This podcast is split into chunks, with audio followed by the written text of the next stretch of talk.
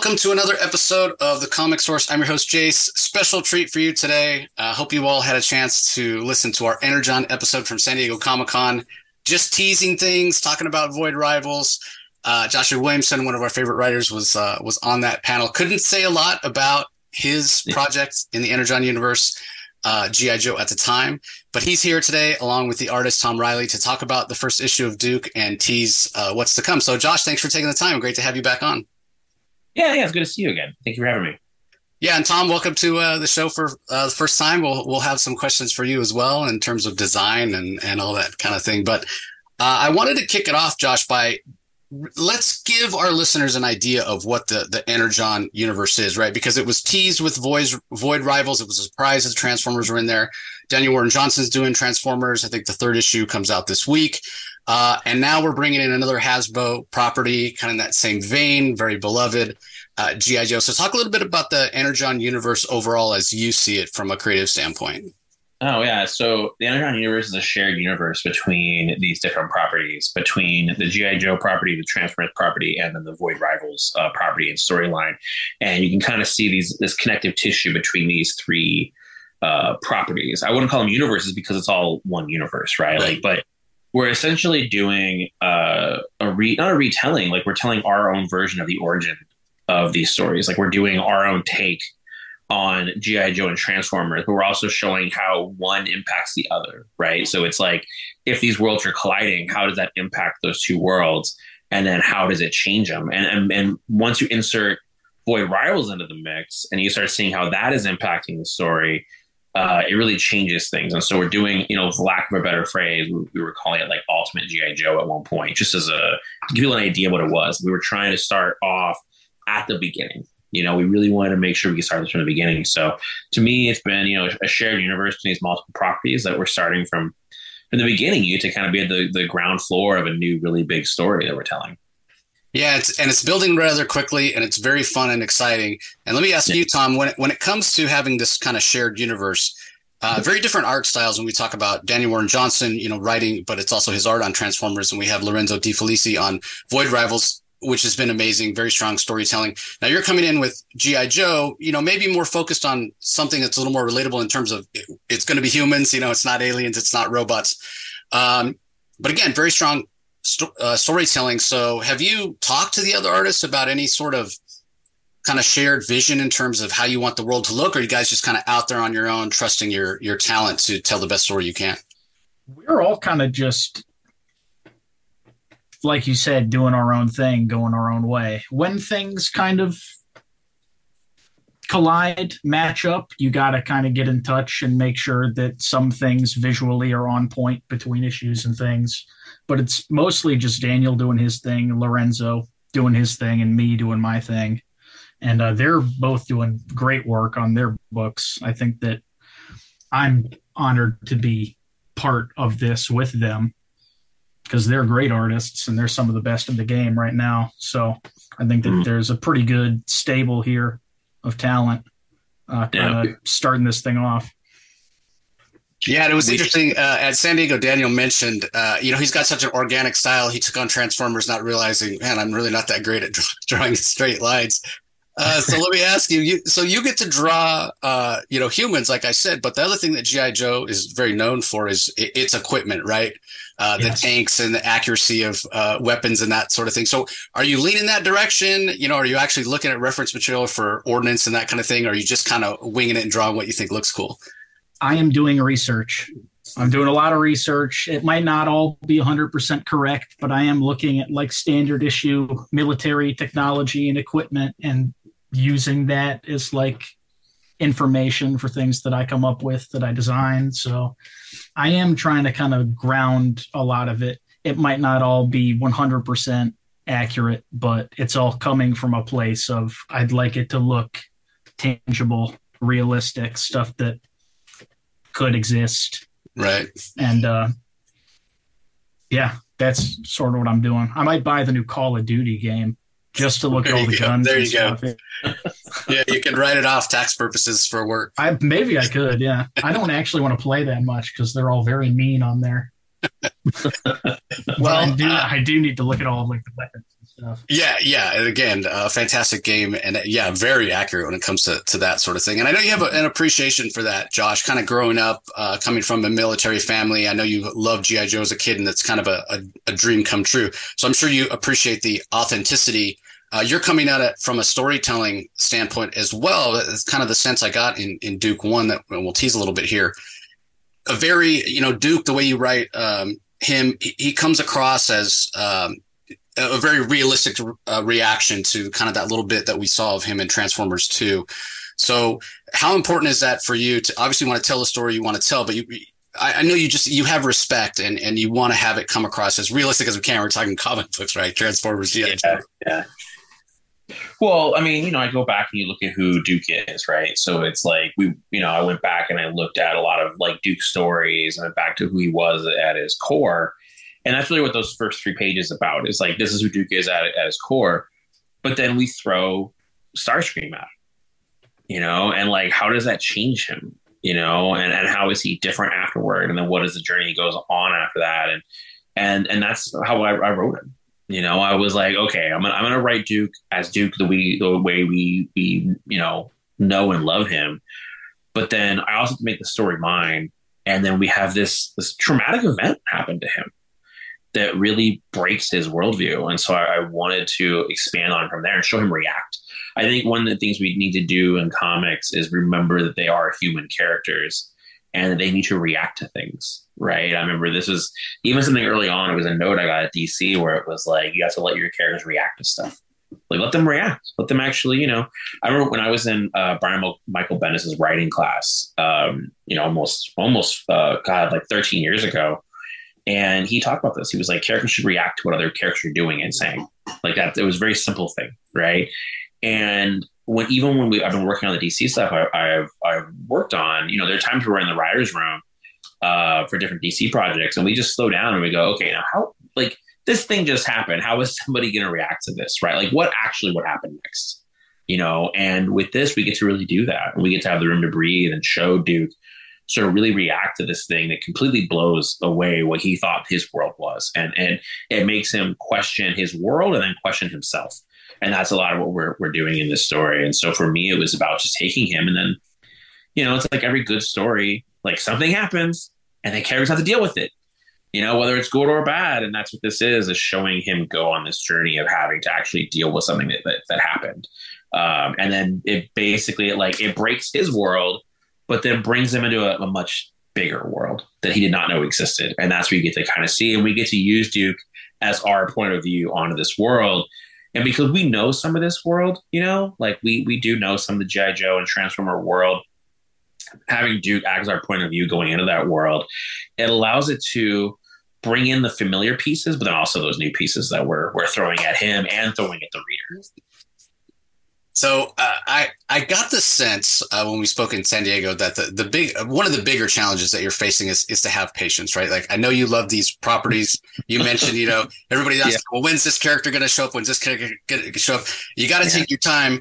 Uh, so I did want to ask in terms of the timing for Duke, was it a situation where, you know, Void Rivals came out, we got the teaser of Transformers and Transformers comes out. This is the point in the story. That's where Duke comes in, where we start to see kind of the, the origin of this version of Joe. So that's what what it was in terms of of timing.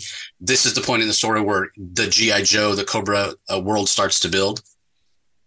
Yeah, yeah, and we had you know we had had a lot of conversations between um, you know Robert, uh, Sean Mackiewicz, and Daniel and I um, about this. Of like literally, I mean, I think it was like, geez, over a year ago I mean, we had obviously been working on this for a very long time. Like I've said this before, but it's like I started talking to Skybound about this maybe like five or six years ago, and then we really started working on it, you know, easily more than two years ago. But then about a year ago, you know, we we knew what we were all doing, and then it was a matter of like, okay, what is the actual timeline? I'm obsessed with timelines.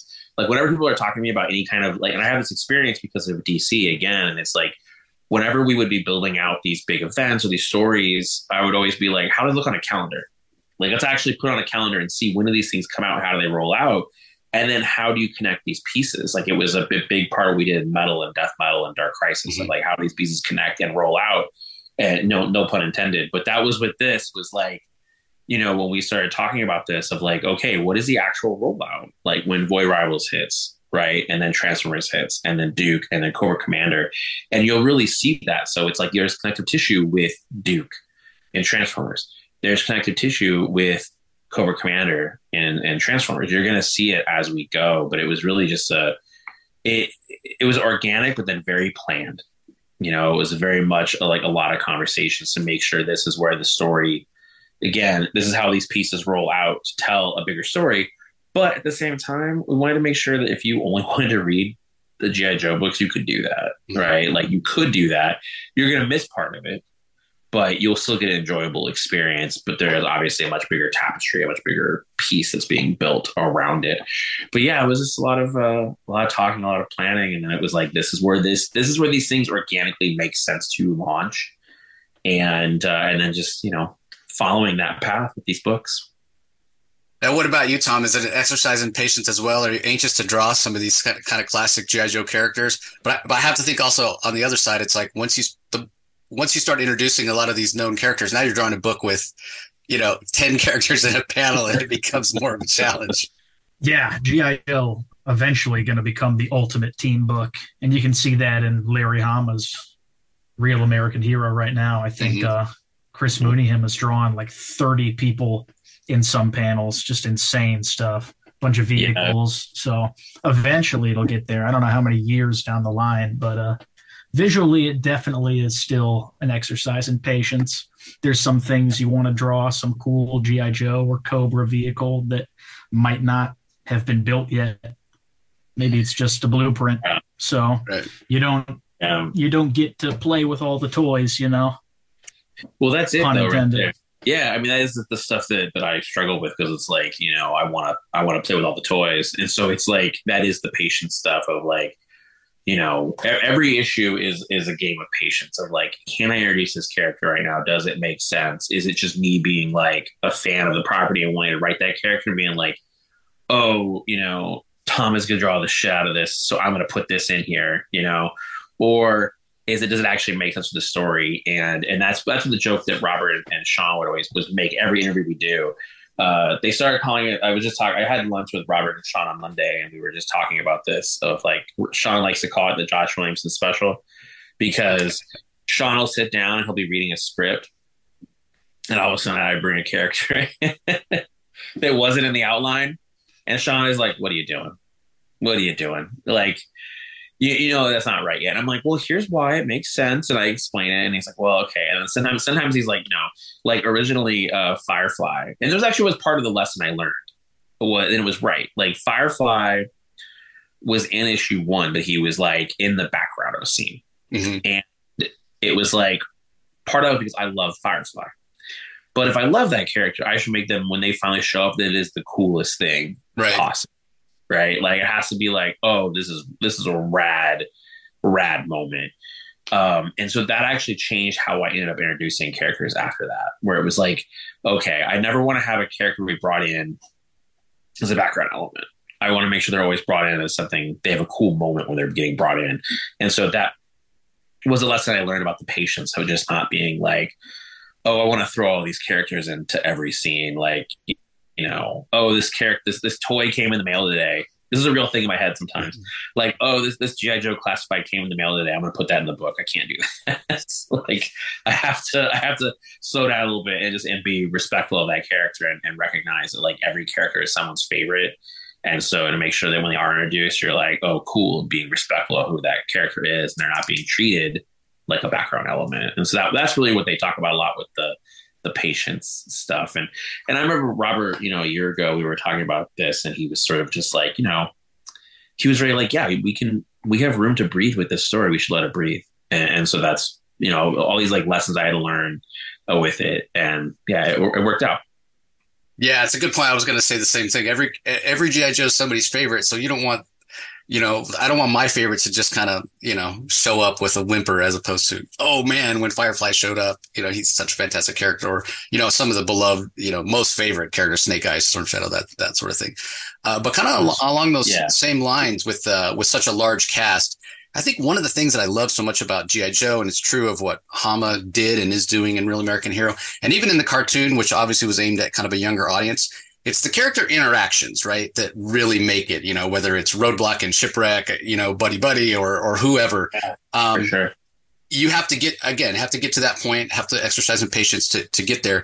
But is that something that you're very uh, aware and cognizant of, like the, the different relationship and interactions and dynamics? And once you get there, is that is it fun to to explore those relationships, or is it more challenging?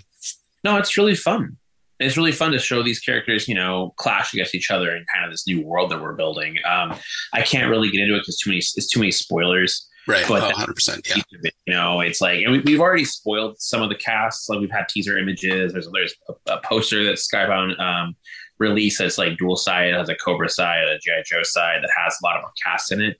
Um, but part of why I chose that those those casts because I I like seeing them bounce off each other. And there's actually characters that we that are very important Oh, hold on. There actually are characters that are very important. I gotta plug my iPad. Uh, there are characters that are very important that we haven't uh, revealed yet. That part of why we brought them in was just because of that reason that I could I could show them do uh, just react against each other, you know. But again, I don't want to get into it too much because it'll spoil the book. Yeah, hundred percent. We don't uh, we don't want to spoil. We want a chance to experience it and and have yeah. the uh, story breathe as well, uh, like you said. But uh, let me ask you this, Tom. When it comes to you know, we talked a little bit about kind of the the shared you know Energon universe and any uh, aesthetics that that may be the same. Obviously, you, as you said, when things cross over, you've got to talk to your fellow artists. But when it came specifically to designing the look and the feel of of what we have for for Duke especially with issue one. His, as Josh said, his world's been turned upside down by this event that happened. Um, was it really easy for you to kind of establish the kind of the tone of the, the world? Was that all on you? Did Josh just say, Hey, go for it? Or was there some back and forth in terms of, Hey, how do we want this to look? There's a little bit of, uh, again, without getting too spoiler, a little bit of a kind of a conspiracy sort of feel to, uh, what's going on in Duke, mm-hmm. in Duke number one. It is like, it's kind of like a thriller political thriller sort of story, spy book. So I kind of was trying to spin it that way. As for Duke himself, Josh had a specific idea of what he wanted him to look like in words, and then mm-hmm. I had to visually figure it out. He wanted kind of a scruffy, beat up guy in like street clothes. And then I took that and I fleshed it out from there. And he kind of goes in several different directions throughout the course of the book. And uh, the tone of the book sort of shifts too as the issues go on. Things get a little heavier, a little more actiony, or a little bit more subdued, sort of conversational. So it was fun to get to kind of play with how I was going to spin each issue and yeah, uh, you've got to keep it. Yeah, yeah, you've got to keep I, it visu- visually interesting when it's just people in a room talking, which I, I, think sometimes suspense or thriller can can lean that way. And then ter- in terms of technical, is it w- when you want to get that tone of a kind of a uh, you know secrecy, spy thriller, that sort of thing? Is it using more shadow to kind of convey that? Uh, I know color obviously comes in. Jordie Bellaire, uh, super talented colors. Color comes in yeah. as well in, in setting the tone, right? Yeah, that ties it all together. The colors and Jordie is a master colorist, so she can pick colors that set the mood expertly, super well. And yeah. it does, in order to set the mood for me, yeah, where I place the shadows a lot of the time will help me set the mood. Different angles, how I choose to frame panels. Um, in the preview pages, you saw that I did like the window shade like noir mm-hmm. thing on i kind of regret doing that because i had to do that in every panel for like five pages and i was hating myself at the very end of those but it helped set the scene and set the mood so sometimes even if you don't want to do it you uh it pays to kind of do some things that can help you kind of sell yeah that's the mood that you want yeah and it, yeah and it works expertly and again jordie's colors really uh, tie it all together so for you, Josh, again, we don't want to get too spoilery, but in terms of if somebody's like, well, why should I pick up Duke One? Like, what what is this about? Like, I know I know GI Joe, I know the story. Like, again, this is kind of an original take. You guys are doing your version of it. Uh, but what would you tell somebody who's kind of on the fence about whether they should jump on with Duke One? Maybe I'm going to wait till the rest of the characters show up. That that kind of thing. What, what would you uh, say to a, a reader? Well, I definitely wouldn't wait. I wouldn't wait till more characters show because it's gonna be it's gonna be some time. But I think there's definitely some surprises here. I think that if you are coming at it and you are a, it's tough because there's two sides to this, right? Like if you're a GI Joe fan and like me, and, and you're coming into it and you're like, well, I know this. My my question back would be like, do you? Like you don't know this version, right? And I would say to uh, somebody who's a GI Joe fan, what I would say to them is like, listen, we're building this from a place of love. Like we love it too. So come with us, like come in and check this thing out. You know, see how we're doing something different, how we're taking the, the this franchise that we really love, and we're putting a new spin on it. Uh, that's what I would say to you is like come and check it out with that. You know, like we really are putting a lot of love into this and a lot of respect into it. If you were somebody who has never, because that was important too, right? Like when we started building this out, it was that balancing act of being like, you know, me as being somebody who's a big G.I. Joe fan, I had to be like, okay, I have to be happy too, right? But we did want to build it for a new audience. We wanted to build it for people who are new comic book readers or new people who might be interested. They might be hearing like the hype around Energon Universe. Like at New York Comic Con, uh, after we had the panel, I had people come to my table and they were like, I never thought I'd be buying a G.I. Joe comic, but here we are. and I was like, I'm glad that you're like, you're, you're buying into the hype. Like you're getting hyped too, you know? Um, you know, if you just want a really cool action packed, like espionage comic, that's also part of a shared universe, come with us. You know, like it's it's the same thing. You know, it's like I think what we're doing, we're building with this story is something really exciting and really fun, and uh, it's all those things that I love about comics. Like, I, or we're putting into the Energon universe. So, if you love comics, I think it's definitely a book you should check out. Yeah, I mean, I would say as somebody who's read, you know, all of these, I'm, I'm up up to date. Uh, even with the one uh, Transformers three that came out this week, it's just yeah, you used the perfect word. It's it's just fun, right? And you, we can tell yeah. that you creators are having fun doing it. And if every yeah. time, you know, in, in Duke one, there's a reference to something that happened in Transformers. Every time in Void Rivals, uh, Energon is mentioned, or, or you know, some of the aliens, or you know, Cybertron, or whatever. The little crossover droplets Yep. It's just like, oh yeah, I know that. It's just so much fun as a reader. So I imagine as a creator, that has to be a lot of fun too to put in those little those little tie-ins, if you will. Yeah, I mean, I think that you know, like when I'm when I'm reading comics, like I, I want that escapism, and I think that's what we're offering with this. You know, it is fun, it is emotional. You know, it's still a very a modern emotional story, and we're putting a lot of putting a lot of work into it. But yeah, we want to have that level of escapism where you sit down and just really like give yourself up to the story and let it let us bring you in too. You know, like let us. And that's how when I was writing this book, that's how I approach it. Especially issue ones. Like issue ones, I'm always like, it's an introduction to a world, and you treat it like that. And you want to be able to open the door up for somebody. You don't want to hold their hand. You know, you want to open the door up for them so that they can come in. And that's what I think we're building with all of this. And I think you can tell people you can tell that all of us really love it and are just having a good a good time with it. You know, it's uh yeah, yeah, fantastic. Well, uh, you have Cobra Commander coming out as well. So I, I should also say, everybody, so Duke comes out on uh, December 27th. So mm-hmm. you need to let your comic shop know now, hey, save me a copy. Make sure you don't miss it. And then we've got Cobra Commander coming next month, January 17th, uh, that you're writing as well with uh, uh, Andrea Milani as the artist. Is it a different headspace to write, to write Cobra? I mean, a lot of times G.I. Joe, you know, it's in the same book, right? You have G.I. Joe in the book, you have Cobra in the book we're starting off with separate series here. Is it a different headspace uh, when you're writing Cobra Commander versus writing Duke, or is it all kind of coming from the same place? Uh, well, they came from the same place, but they are different. You know, they're different books. They're different kinds of books. Like this is an action espionage thriller. That one is a bit more of a horror book. You know, it's a weird, it's a weird comic. Like I, I, I told this story before, but it's like when I turned in Cobra Commander number one, I literally was like, "There's no way they're letting me do this book. like this will not. This will. I will get noted. It'll get changed."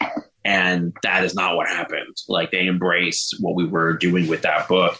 Um, you know and that book came out of a conversation originally there was no cobra commander book. Originally it was a duke book and then cobra commander have scenes in the duke book. There was a build up and stuff with him. And we talked about him potentially being in the transformers book. We had different stuff of like he might be a connective tissue. And and then we were having this meeting and we started talking about him. And I was like, well, you know what I find really interesting is if we did something that was like parallel journeys, where it's like Duke's on one journey, Cobra Commander's on another journey, and we kind of see how those things will potentially clash. Mm-hmm. But they were on this parallel journey, right? And they're they're starting in different places, they end in different places, but uh, oddly enough, they're kind of doing something very similar. Uh, they're both questioning things at the same time. And we were having this meeting, and I remember it was yeah, it was me, Sean, Robert, and Daniel. And we were just talking, and then it came up of like, oh, do you think we should do a Cobra Commander book? And I was like, yeah, I think actually, I think we should. Now that we're talking about, it, we should. And like, do you want to write it? And I was like, yeah, I guess I kind of have to. like, but also it was like I have to, but I want to because I love Cobra Commander. Um, and so with me, with every book I work on, this is really what comes out. Every book I work on, I have to hear the voice of the main character. Like I always, every book I work on, I kind of center around somebody's voice. with Nailbiter, it was always Warren's voice. Like every issue is based around that. But every book I work on, I kind of take a step back and I go, okay, who's the voice of this issue? Right? It's like Green Arrow. it was Ollie, and like there's an issue of, of, Green Arrow coming up that is Connor Hawke. But so with here, it was like, okay, this is this is Duke's voice for Duke, and the Cobra Commander, this is Cobra Commander's voice, and then everything kind of expands from that. So that's really the big difference. Is that the, because those two characters are so different, that though it becomes a different headspace to write both of them but it, they're organically together you know and they are part of the same story in the same universe that we're building yeah, and you'll get a chance to see a, a few uh, teaser pages, everybody in Duke One of Cobra Commander One, yep. and they're super terrifying and really awesome, and I, I, I can't wait for it. Uh, so as we're winding down here, let me ask you, Tom, uh, what issue uh, in terms of Duke? How far are you in terms of things that you've actually uh, drawn? I'm a little bit over halfway done um, closer to, I guess, I'm terrible at math, so I'm trying to figure out the percentage here. closer to sixty percent, something like that. Okay, so, without without spoiling, because we don't want to spoil, but uh, is there something that you've drawn, something that Josh wrote, a, a story beat, a scene, uh, what have you, uh, that you can't wait till the issue comes out so people can, you know, look at that page or the splash or the panel or whatever, and it's just going to blow their mind. You can't see what people have to say. Is there one that comes to mind when I ask that question? I think there's something in every issue, just one one thing that I can't wait for people to take a look at. I've yet to get to the one specifically in this issue, but I'm super excited to. That'll be a good oh. day at the office that I get to draw that. So yeah, there's some seven three that's really cool. There's a there's a scene in two that I'm like you really killed it. I'm, I'm excited for people to see. There's a like a there's a two page. Well, it's the middle two page spread, not the early one, the middle one that I'm like yeah. people are getting about with that whole that whole sequence is so cool. So there's I think there's a thing every issue that is yeah. super exciting, and I'm looking forward to people checking out. There's a splash page in two that I I super duper love that I think it's going to be like a hell yeah moment for some people. So it's it's a, yeah yeah. Uh, well, fantastic chat, gentlemen. Uh, really excited. Again, everybody, uh, Duke out on December 27th. Let your comic shop know now that you want a copy. Might as well pre order uh, Cobra Commander 1 as well. And go back. If you haven't been reading Void Rivals, if you haven't been reading Transformers, go back, pick up those issues. Because as Josh said at the top here, if you're reading them all in, in the Energon universe, you just get so much more context. It's so much more fun. Uh, and it's just a fantastic journey uh, so far. So, gentlemen, happy holidays to you and yours. Thanks for joining me. Thanks. Happy holidays to you too. You too, Jace. Talk to you later. Yeah, and for all you listeners, we appreciate the support and for you joining us as always, and we'll talk to you next time. You can find the Comic Source podcast on Spotify, Apple Podcast, Stitcher, Google Play, or whichever podcasting app you prefer. Please tell all your friends about us, subscribe, and rate us. The ratings really help with our visibility and our ability to reach new listeners, especially five star reviews on Apple. Also, be sure to visit us at lrmonline.com to join the conversation, access the show notes, and discover all our other great pop culture content. If you want to email us, the email address is thecomicsourceblog at gmail.com, or you can follow us on Twitter, twitter.com forward slash the comic source. Do a search for the comic source on Facebook and Instagram to follow us on those social platforms. All three spots are great places to find out when we release new episodes as well as follow all our convention coverage. So, once again, we want to thank everyone for listening, and we'll talk to you next time.